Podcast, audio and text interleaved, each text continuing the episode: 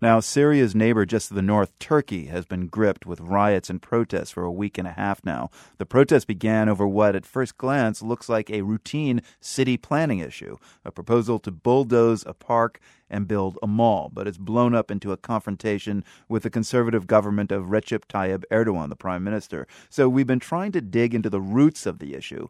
Sibel Bozdoğan is in Istanbul. She's a Turkish American architectural historian who teaches at Harvard and at Bilgi University in Istanbul. So Taksim Square is the heart of this protest movement, Sibel. What's happening there today? Well, today it is like a carnival atmosphere. The protesters are, uh, you know, they are singing, they're uh, all sorts of uh, groups are there. It's really diverse, and I'm really proud of these young people. What, why, why are you proud of them?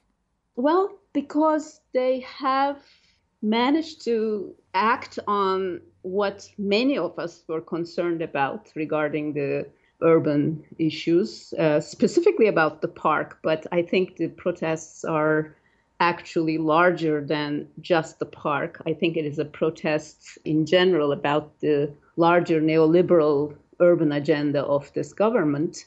I mean, we have been observing how uh, Istanbul is filled now with residential towers and malls and erosion of public space in particular. And there has been a lot of displacements, evictions, uh, gentrification of historic neighborhoods, etc. So all of these accumulated and and exploded. As you say, I mean, this controversy started uh, through this attempt to demolish an old park and monument in Taksim Square, this Gezi Park. Um, right. So, if they're the tip of the iceberg, what do they symbolize?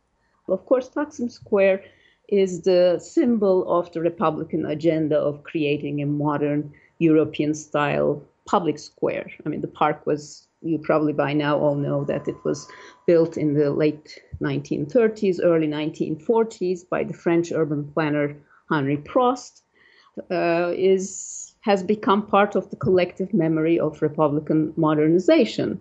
It's pretty fascinating. I mean, there's got to be in these architectural and urban planning issues some metaphor for the social splits, the political splits in Turkish society today. Absolutely. I mean, this is yet another instance of how politically charged our profession is architecture and, and, urban planning. And in fact, this will probably be talked about in our classes because uh, nowadays there's all this movement about citizens' right to the city, which is again very relevant here. Because what these young people are protesting in the park are uh, not being able to be heard by this government. It's as simple as that.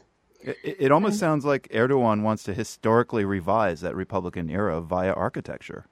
Yes, it's very overt agenda of returning the city, if you like, to its Ottoman identity, which of course is problematic because it denies the incredible complexity, in, incredible cultural complexity and layers of this city.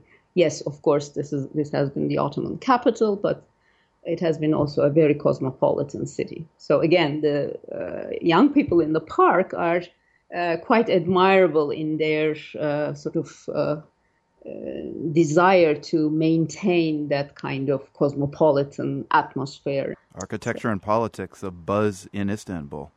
Absolutely, yes. Sibel Bozdoğan, Turkish American architectural historian, speaking with us from Istanbul. Thank you very much. Thank you, Marco.